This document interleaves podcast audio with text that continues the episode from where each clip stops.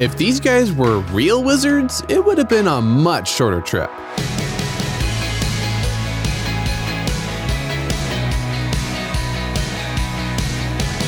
Well, hey, Merry Christmas. I'm Dylan, and you're listening to Unlocked, your daily key to unlocking God's Word in your life. Have you imagined what it might be like to be an ancient Persian wizard? That's kind of what the Magi from the Christmas story were. They were part of the nobility, maybe in the Median Persian Empire, and regarded by some as sorcerers. So, why does the Bible include a visit from foreign dignitaries in the Christmas story? We'll read about it with our author Yarm Del story, Three Gifts for the King. The Magi had been traveling for weeks, nothing but sand under their feet and stars in the sky above. Though the heavens were scattered with twinkling stars, one stood out amongst them all the star, the one leading them to the King of the Jews.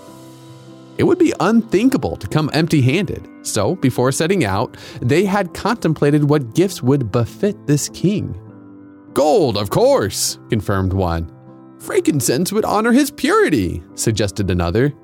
A third observed, Great power brings great responsibility and suffering. It is troublesome to be a ruler.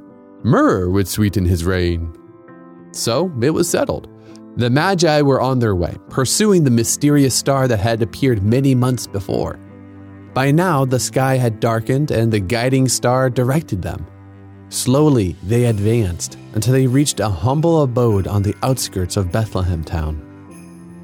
Cautiously, they alighted from their saddles and, taking their costly cargo, made their way to the entrance. The carpenter Joseph invited them inside.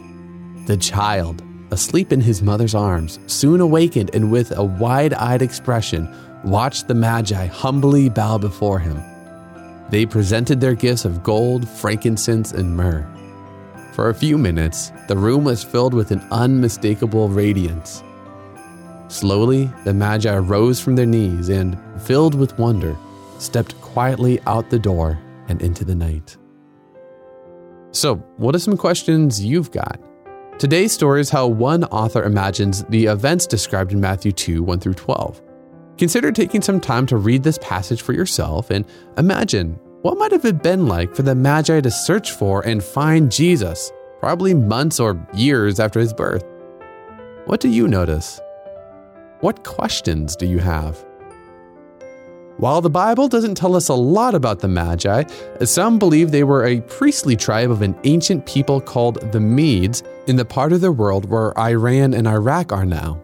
The Magi were very well educated in astronomy and mathematics and very powerful politically. One of the main jobs of the Magi was to crown kings. So, by causing a star to rise, God led these ancient Magi to proclaim Jesus as king and their gifts reflect this.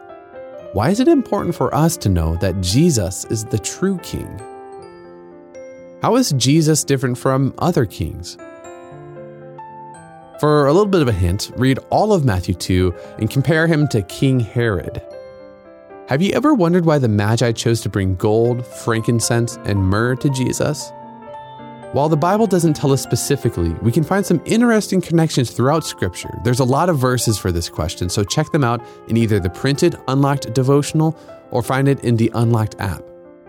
For example, the only other place in the Bible where we find the combination of myrrh and frankincense is in Song of Songs, chapter 4, verses 6 and 14, in the context of the king and his bride.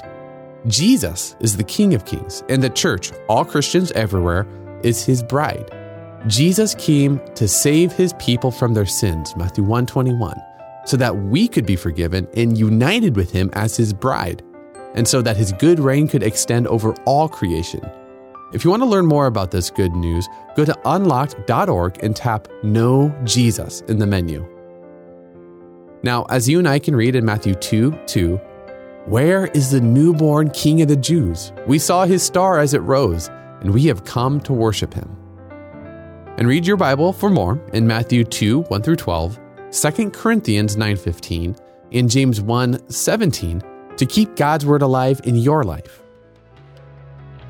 Unlocked is a podcast from Keys for Kids Ministries, and the only reason it can exist is because you and people like you keep it going.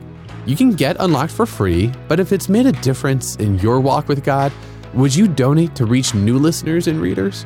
You can support Unlocked through the Giving tab in the Unlocked app or go to unlocked.org and tap Donate in the menu. And come back for tomorrow's devotion with Natalie How to Beat the After Christmas Letdown. But until then, I'm Dylan, encouraging you to live life unlocked, opening the door to God in your life. And Merry Christmas.